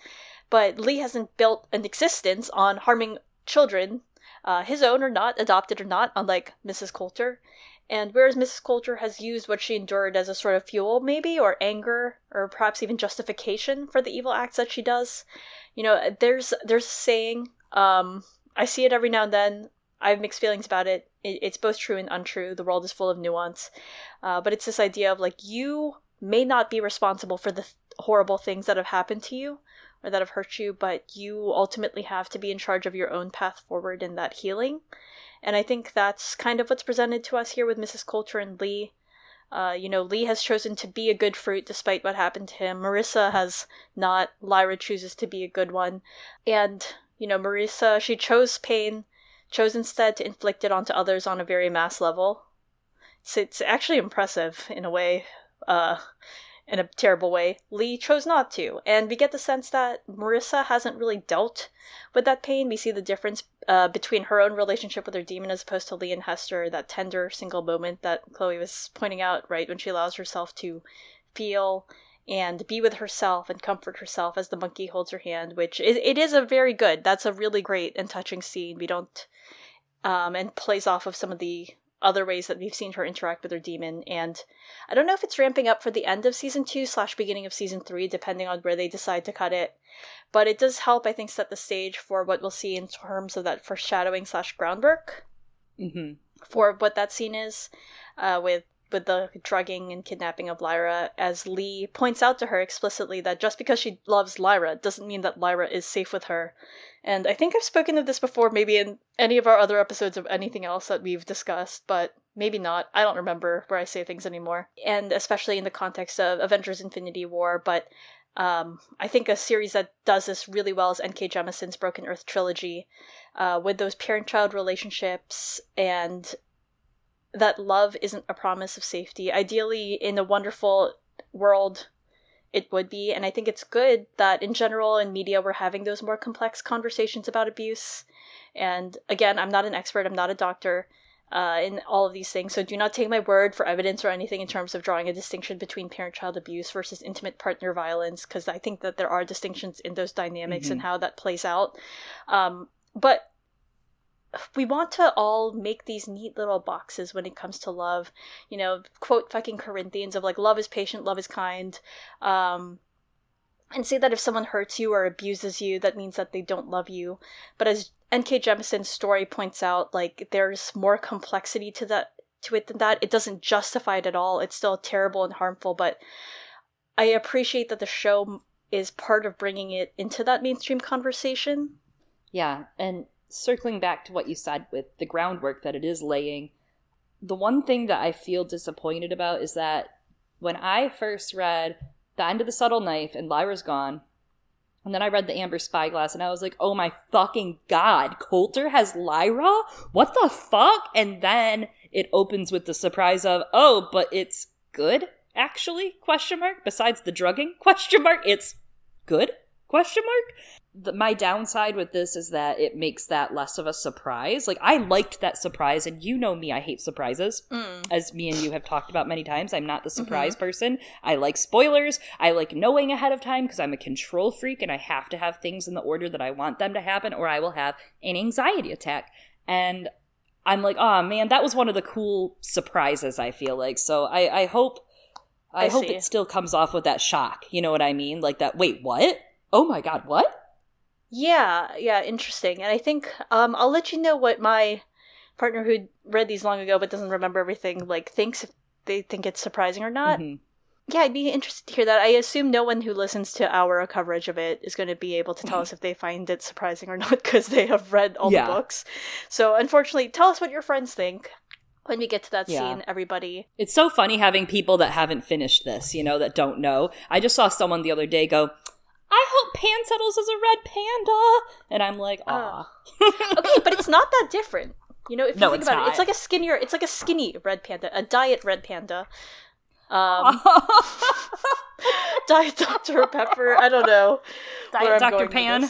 Dr. Pan. Ugh. Okay. Anyway, sorry, but yeah, I don't know. I, I haven't thought about it in terms of that surprise, and that's more of what I was saying with like, is it yeah, going? Yeah. It's weird that they're setting it up as almost sympathetic in this way because that to me is the surprise, and I wonder if it'll affect that. So I don't know. I'm just thinking as someone know. who recently read it as a like two what a year now year and a half now uh, as a first time reader because when I read that, my jaw dropped. I was not expecting yeah. it. For me, the surprise is Will going, Lyra's mom has got it going on. That's Lyra's the surprise mom for me. has got it going on.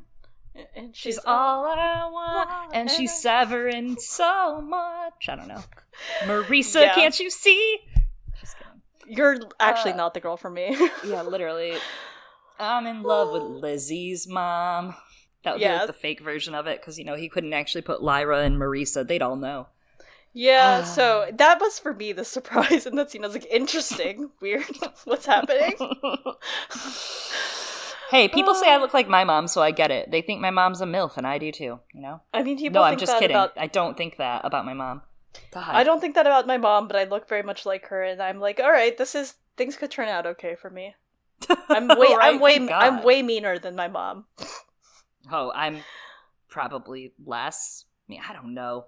My mom's way nicer than me. Well, on a positive note, outside of all of this unearthing of trauma, Will and Lyra go on their first date. Okay, well, yes. Lyra ends up having a little trauma at the date, so maybe it's not that much of a uh, a disappearance from that. But they go on a date. They need to waste daylight hours so that they can sneak around in Oxford, and they go to see Paddington Bear, which they only show the clips that perfectly fit to the plot, including that they're looking for a scholar. Uh, and if you haven't seen Paddington, the I have Cliff not. Notes is, well, I got you, Eliana. I got you. Buckle up, get your strap fixed. Let's go. After a deadly earthquake destroys his home, a bear makes his way to England in search of a new home, and he becomes called Paddington for the London train station, and he finds shelter with a family. Uh, although Paddington's amazement at Irving living soon endears him to this family, someone else has their eye on him. That someone else is taxidermist Millicent Clyde, who is played by Nicole Kidman.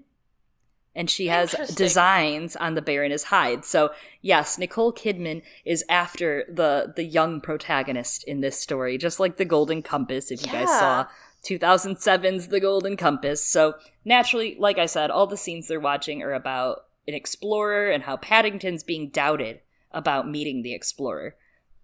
Did it you could go either Paddington way to Mary there? or uh I saw it, I'm pretty sure drunk. Okay.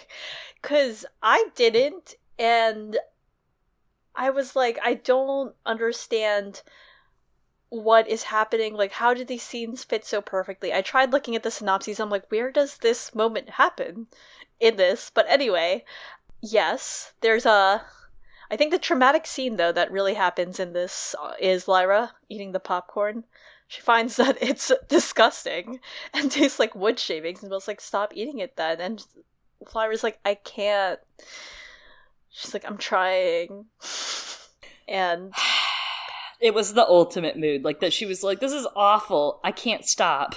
That is how I feel about popcorn sometimes, depending on it. Chocolate covered popcorn, amazing. Uh, butter pop- popcorn is also mm. good, but I'm always like, I want this to be better, and I keep eating it in the hopes that I like it more.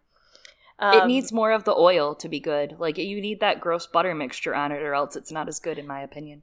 That's true. And maybe it's like, so the top parts, right, are really good. And, anyways, uh, so. You gotta shake it you got to eat off the top, re-oil it, and then shake it before the movie starts. That's your best bet. I didn't even know I could do that. Yeah, if you get like the nice ones, you know, you can like the the tubs, you can put it underneath the ah. oil, and if you have someone else near you, ask them to hold it while you shake it with two hands to get the oil to the bottom. I don't think I'm allowed to put on my own oil as part of it. Like they put on the oil. Mm. mm you the have corporate, to go to one where you're allowed to do the oil. Yeah, the corporate uh, powers that be determine how much butter oil I get. That's your first um, problem is going to a place where you don't get to choose your own oil. That is my problem.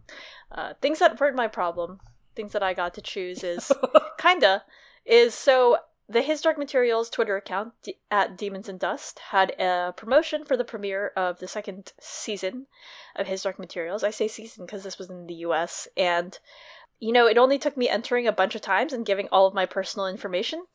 And then I got a bunch of cool stuff, including his Dark Materials popcorn.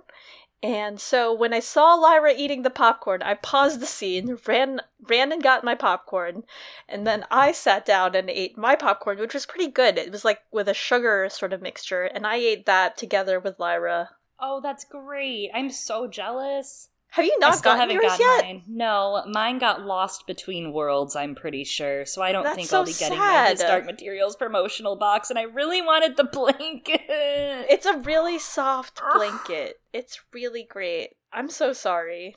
It's okay. It said seven to ten business days, so it could still happen. But it could. The problem happen. is, it seems that everybody who did the His Dark Materials promotion has gotten their box already. Maybe this is our plea. His Dark Materials. If you hear this, anyone from the show, please pass it on. That I did not get my blanket, and I'm gonna cry about it right now on this podcast. Yeah. I, that sounds so outrageous, but literally my eyes just welled up because I was thinking about how I'll never get my blanket. So it's a really soft blanket and it's exactly sweet. I use it. I use it quite a bit. Um, it's it's blanket weather. It was great timing. It is. They also sent, and you know, this is like a thing that anyone could have entered, and we just kept entering over and over for this giveaway, and it was a well thought out gift in that there was a candy that kind of matches in theme with the aurora borealis and like polar bears and they made the joke. I i thought i came up with this joke and then i looked at the next box and i was like god damn it they came up with this joke where i said something was like spectacular and they said specter killer and then i look over i'm like god damn it. God damn it. Hey, i thought it was so you. funny. Hire Eliana, and then yeah, she can send me blankets. My lemur lemur demon. Um, Will says that Lyra doesn't take anything seriously, which I'm starting to feel like I'm Will. I'm Lyra like, is here. that us right now? and how people feel about us being like blankets. Lyra snaps at Will and is like, just because I'm not crying in the corner doesn't mean I'm not taking things seriously. And then Damn. she tells him how she lost her best friend, Roger, who was killed by her dad, neat, and tells him about all the guilt she's feeling, also neat. And Will's like, I, wa- I, I was just worried about you. That's why I came looking for you. Sorry. Oops. I love you. yeah, they love each other. And they watch the movie. And Pan peeks his little head out to watch while Paddington's going through windows to a beautiful world, like exactly the same looking window, you know, that Will and Lyra do. And Pan keeps watching it, and his little mouth keeps opening and closing, like little, like, gasps and, like, watching, and it's just so sweet. No, I'm just so I'm very happy that Pan was able to watch the movie. He yeah. hates being in the little bag, so I'm glad that he like was able to be like, ooh, fun. That's what something I was this? thinking about with him in the bag. I was like, oh, is that how you guys are saving your money on demons this this series? Put Pan in the yeah. bag. but all of these small fan service moments, I'm like, I'm here, I'm here, I'm in it. I'm yeah, no, this is it. what we want. This is the cutest shit. Uh, they know how to do fan service, you know, like there's a certain show that I won't name that uh wrote not great like their fan service was not great and it's like you have the internet at your disposal. Like it is 20 whatever and you have the internet at your disposal and you can't figure out how to do fan service right. His dark materials is crushing it with the fan service. Okay but there were a lot of people who for a lot of seasons of that show thought they were doing the fan service well and right and i was like this is what you're gonna get at the end. Was i right? Yes. Um so, Lord Boreal DMs Mrs. Coulter that he knows where Lyra is. Wow. First of all, he calls her Mrs. Coulter in the note, and I'm like, damn, not even gonna try the first name basis. Like, what a simp, first of all. Mrs. Coulter, I found Lyra. Because he thought, and he has the upper hand, right? Like, he's been keeping this close to his heart. He, this has been his upper hand, having Lyra info, and she does not. And so now he's like, hey, I got your girl And uh, that's a threat. That's a threat, It right? is. Like if you recall their last conversation, he said to her, "Has your daughter's demon settled?" Think about that, and then put that in the context of her in the car freaking out, begging him to let her out of the car. Yikes! Yeah, it, it's interesting. It's a little different dynamic. I think it's it works. It makes things a little more complex. Uh, but from the books, where he's just like, yeah, I've seen your daughter. He doesn't really like hold her over her head or anything. yeah. Uh, Mrs. Coulter though then heads back to Lee's cell. Uh, is prompted by this, I guess, because she's worried about Lord Boreal, and Mrs. Coulter's demon attacks the guard's snake demon, and as you pointed out earlier, Chloe, uh, t- kind of takes its anchor out on it, and that's another that's another snake, another snake that's coming up with the whole snake thing in the computer. Uh, yeah. Mrs. Coulter enters. She gives Lee keys to escape, telling him what his story is going to be, which is that he stole them from the guard. And then Lee can now continue up the Yenisei River. Mrs. Coulter asks him to trust no one, keep Lyra safe if he finds her, and to fight every battle in his mind. Inside As- and outside oh, yes, that's the at the same time. As Mrs. Coulter leaves, her demon goes back to attacking the guard's demon for a moment. And then Mary is doing her own thing. Yeah, Mary is trying her hand over at the I Ching in the next scene, and the cave lights up simultaneously. It's intercut while she practices in her home. Really cool. If you watch it, try to look at the lights when you're watching it Mhm. because the lights, as you zoom into the cave, there are these horizontal strips of light. And as you zoom in, you can see them reflected in the glass. These horizontal lines look like the lines of the I Ching. So Huh. the very lines that when you throw down the sticks of the I Ching, uh, throw them down, you'll get lines basically that you then look at what they mean, translate them, and make your little hex circle or hex square, I should say, of lines. And uh, you can see reflected in the glass. You can kind of see the lines of the lights reflected in the glass before it lights up super bright. Uh, it makes them look like the actual interpretations that will end up on the screen in just a moment. I didn't notice that. I'll have to check that out. And it seems like the massive wires of the cave that we're getting back there, that is the one that we see in the opening sequence. Um, so the scene shows us the bundles of the I Ching, uh, Mary doing it on her bed, divining, and then her drawing the lines and trying to decipher their meanings. It also then gets reflected in the now turned on computer, the cave, and Mary finds that it says, To the mind that is still, the whole universe surrenders. From Hmm. a book that's helping her interpret her Yijing. And then again, the screen of the cave is shown, and the matter, the dust, seems to be flying out of her computer screen. It's it's very dramatic. To come back to the line that Mary reads, to the mind that is still, the whole universe surrenders, that is from the philosopher Lao Tzu, uh, an ancient Chinese divination text or oracle. The Book of Changes, or Changes of Zhou, is what Mary seems to be reading here. Uh, many commonly refer to it as the Book of Changes. There's more than two and a half millennia's worth of commentary and interpretation, right? As far as the I Ching goes, over two and a half millennia. That is a very long time. Uh, the Changes of Zhou, it's an influential text read throughout the world, and it became part of the five classics in second century BC, basically informed divination in the East. A lot of people have changed to using coins to decide the numbers that allege the hexagram reading, which is what those lines we see both on the cave screen and that Mary Malone is writing down in her notebook. Uh, and the yarrow sticks, which is what we're seeing, are reflected again in that cave, as you said, in the cave screen. This started in the Zhou dynasty with cleromancy, but changed from coins over to these yarrow sticks. There are two main lines that parallel each other in the I Ching, and they're represented in dark and light forces, yin and yang, for balance.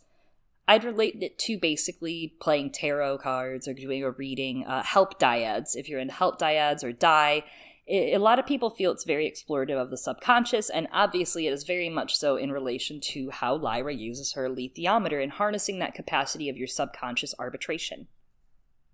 Yeah, and we're going to see this play a role in the story, and if it weren't for the show, I don't think that I would have made this connection, but it is a quite explicit connection between the I and the cave and their similarities. Maybe others have talked about this before, Um, and I think that it's a very smart way that they've interlaced the two. And I, I'm sure that actually Philip Pullman probably intended these connections uh, when he was writing this all together, probably uh, because you know he he has Mary's involvement and has explicitly decided to use that computer for the cave, and. Mm-hmm We've spoken before about Lyra's role as a translator when it comes to these different languages with Mary. She explains again at first that she's using that language of pictures and that the computer can be programmed to use this language of words that we all understand. And then we see Mary coding at the beginning of the episode, and the first few functions that she uh, gets it to do are allowing her to ask the cave, is Lyra safe? And the outputs would only be y slash n, yes or no, true or false, right? It's a very, very simple command to an extent, but I, I don't know, probably dividing the universe's will is not simple at all, whatever. Um, but what she has here is a, it's a sort of Boolean data, is what we would call it in terms of logic or, or programming. There's only two values that can be outputted, that y or n, or 0 or 1, true or false. It's named for the mathematician, logician, and philosopher George Boole. Uh, but the basis, uh, so again, true or false, but the basis for all computer code is binary language, which is not just zero or one, but many zeros or ones together, creating bits and then bytes. And we expand the number of we expand the number of slots of the zeros and ones that we have as we go in higher powers of two, binary uses a language that is based in powers of two. So, for example, to, to give you some some uh, idea of it, to write the number zero in binary is just zero. To write the number one in binary is just one. If you want to write the number two in binary with only zeros and ones, you write one zero. To write the number three is one one. To write the number four is one zero, zero. And we keep going, right? And each of these individual little slots is called a bit. The zero one uh, is about like if it's on or off, right? Things like that. Uh, and each byte is made up of eight bits. So it's like eight zeros or eight ones or eight combinations of zeros and ones, right, to denote things. Um, and there are some many who would say that everything the, is expressible in the binary language. It's the language, of course, of computers. And the basis for this language, I would say, is actually very, very similar to the structure of the Jing, made up of the yin, the broken line, or the yang, the solid line, that negative or positive energy, light or dark.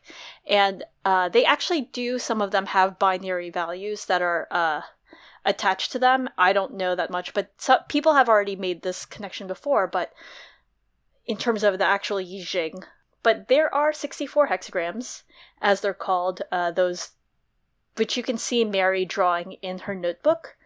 And interestingly, right, 2 to the 6th power is how you get 64. It makes sense, it's made up of six lines, that's the number of possibilities that you can have, whatever.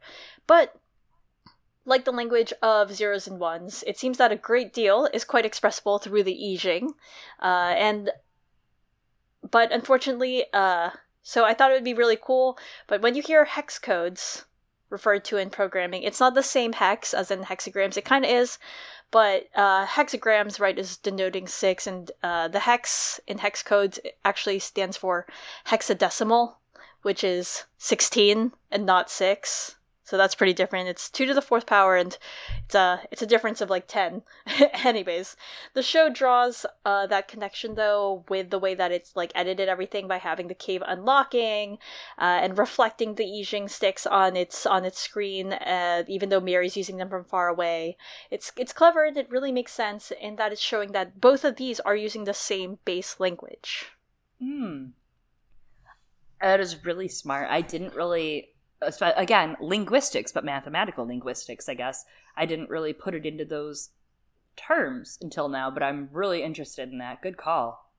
Beeps and boops. Huh. with the binary with the i just didn't wow wow. And to bring back that quote on top of our mathematics to bring back that quote uh, that we talked about earlier with lao tzu there's also the sutra of everlasting peace in taoism Man's spirit likes to be clear, but the mind disturbs it. Man's mind likes quietness, but desire enslaves it. When desire is transcended, mind will return to its quietness, and when the mind is pure, the spirit will return to its clearness. Mm. Uh, I don't know any of these feelings. Um, I, am just anxious all the time. but I like, never try to I read like your idea. alethiometer during the COVID. I don't think I could. I don't think there are people the alethiometer won't work for, and I'm one of them. Uh, only ask Jeeves. Only smarter child for me. Will and Lyra end up tasked in the next part as well. Mary's not the only one with a task at hand. Will and Lyra arrive at Boreal's house and he extorts them. He'll give them the alethiometer, but they must bring him a carved knife from the tower in Cittàgazze. So my partner raised a really great question of like, wait, how does Lord Boreal know about the knife? Uh, and has he actually been in the world of Cittàgazze? And I mean, it, it's probably been rumored for a while, the knife, but I was like, yes, that is a fantastic point, and I think that he has been in Cittàgazze. It's not like explicitly stated, I think, but when it was safer, right? Because like Lord Boreal had found a window into Cittàgazze probably before, and then into Will's world, mm-hmm. and it seems like I don't know, but now it seems like much more unsafe, right, with the influx of specters because of Asriel tearing a hole into the world. So before there were specters, but not as many. Yeah, and it's interesting you bring that up because just like last night, Jack Thorne on Twitter mentioned uh, something really interesting about the bottle episode that we are losing of Asriel this oh, season. Oh, right. This series, we were supposed to get an episode of Asriel. It was supposed to be the last episode. Uh, and it was supposed to kind of be a bottle episode of him, possibly him building the kingdom that he's building up, everything. And Jack Thorne said on Twitter that the actor, Lewis McDougall, that plays Tullio in the episode airing for episode four, uh, he's an incredible young actor and that he was featured strongly in the Asriel standalone episode. That's so sad. I'm sad for Lewis McDougall's career that he's losing this this performance because of COVID. I am too. Now, that being said, though, Tullio was in Asriel's episode. So that to me says that maybe there would be flashbacks of Azriel going to Cittàgazze and meeting Tullio and learning of the uh. knife ah. through him and him seeking it. I would imagine that yeah, is who he learned it from it since we don't know plans. anything about Tullio's backstory. Yes, so I'm guessing that, that is what the sense. bottle episode entailed. And I think that's really smart. That's a really great way to adapt Tullio and give Lewis more stage time as well.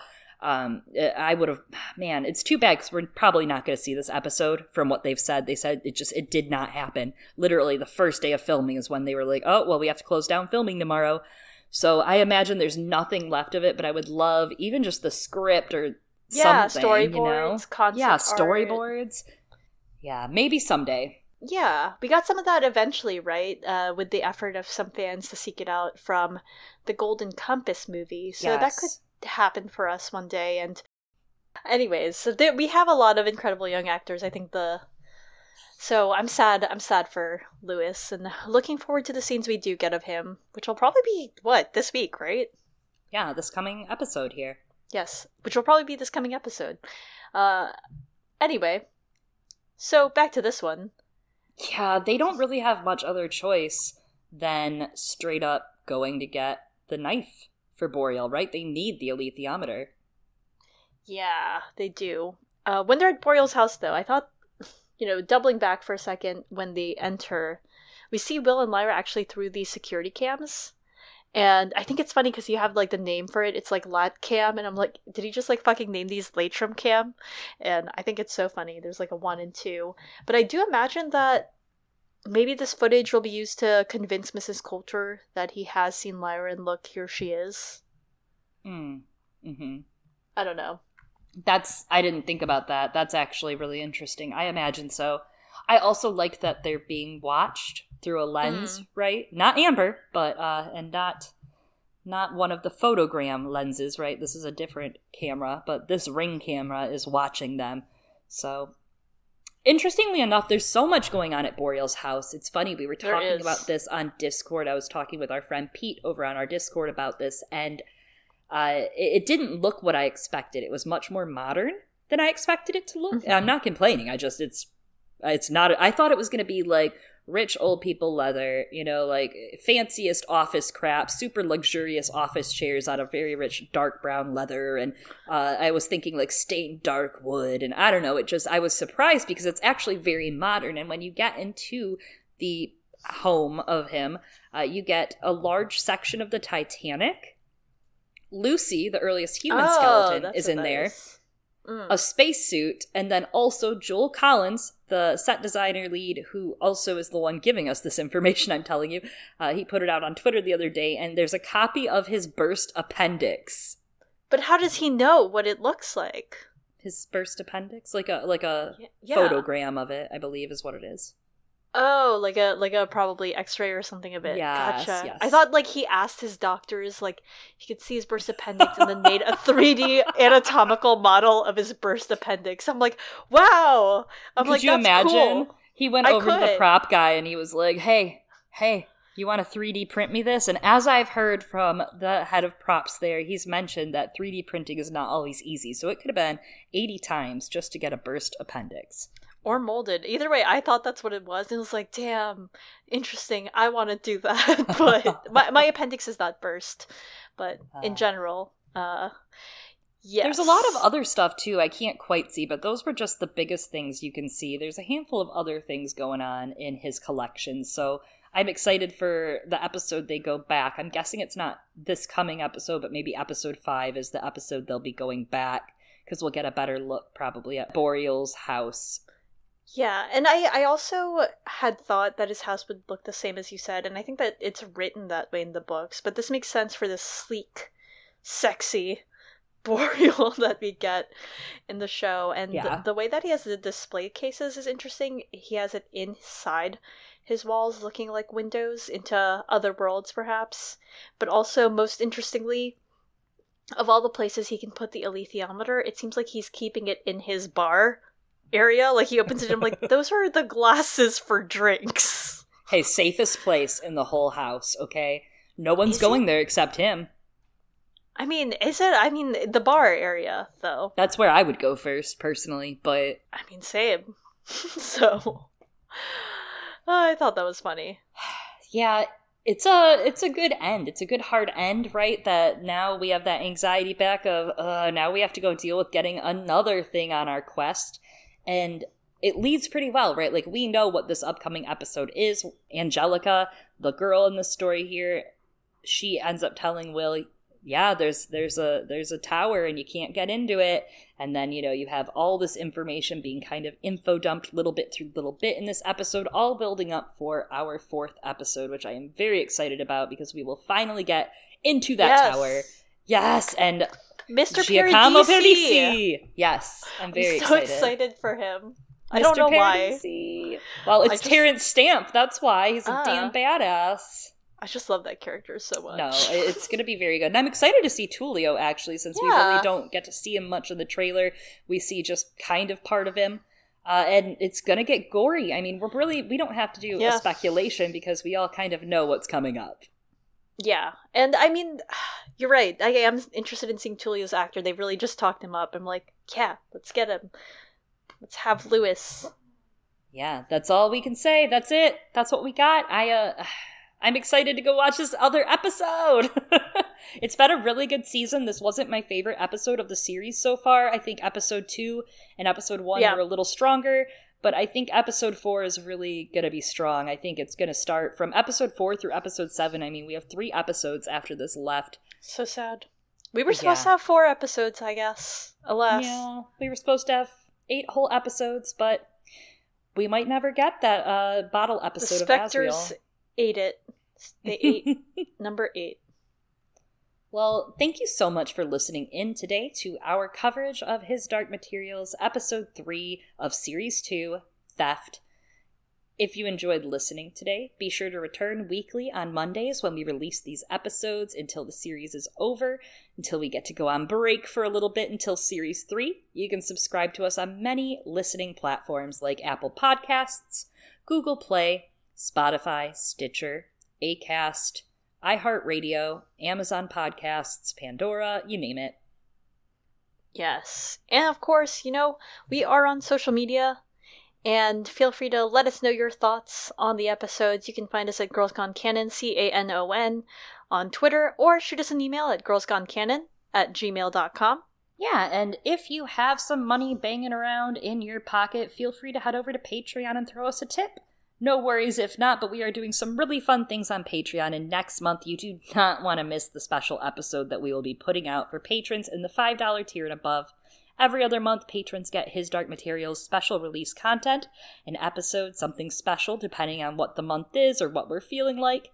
And if you're in our $10 and above tier on Patreon, you can join a very active bunch of fans in the Discord where we're talking about the episode with spoilers, without spoilers, everything. His Dark Materials, spoilers, absolutely. So come on down. That's patreon.com slash Girls Gone girlsgonecanon. Yes. And this month's episode for Patreon was about the Song of Ice and Fire series and t- covered the Lysene Spring and the end of Regency from the Fire and Blood book. But next month will be about his Dark Materials, so. It's a and Christmas next miracle! Month, we mean December. I don't know when you're listening to this. The crux. We're on the cusp. We're on the cusp, for sure. like so, Will. Wow. Well, I, maybe my daemon will settle soon, apparently into a lemur. Oh my god. As always, I have been one of your daemonless hosts, Chloe. and I too have been another one of your lonely daemonless hosts, Eliana. Do you think someone's going to send me a blanket? Because I really want the His Dark Materials blanket. I mean, I hope they do. I was like, oh, do I want to tell her I'll send her my blanket? Then I was like, I'm not going to do that. I'm sorry. I'm sorry. Tune in next Goodbye. week when I might have a blanket. Hopefully. Pray for Chloe. Amen. Goodbye. Amen.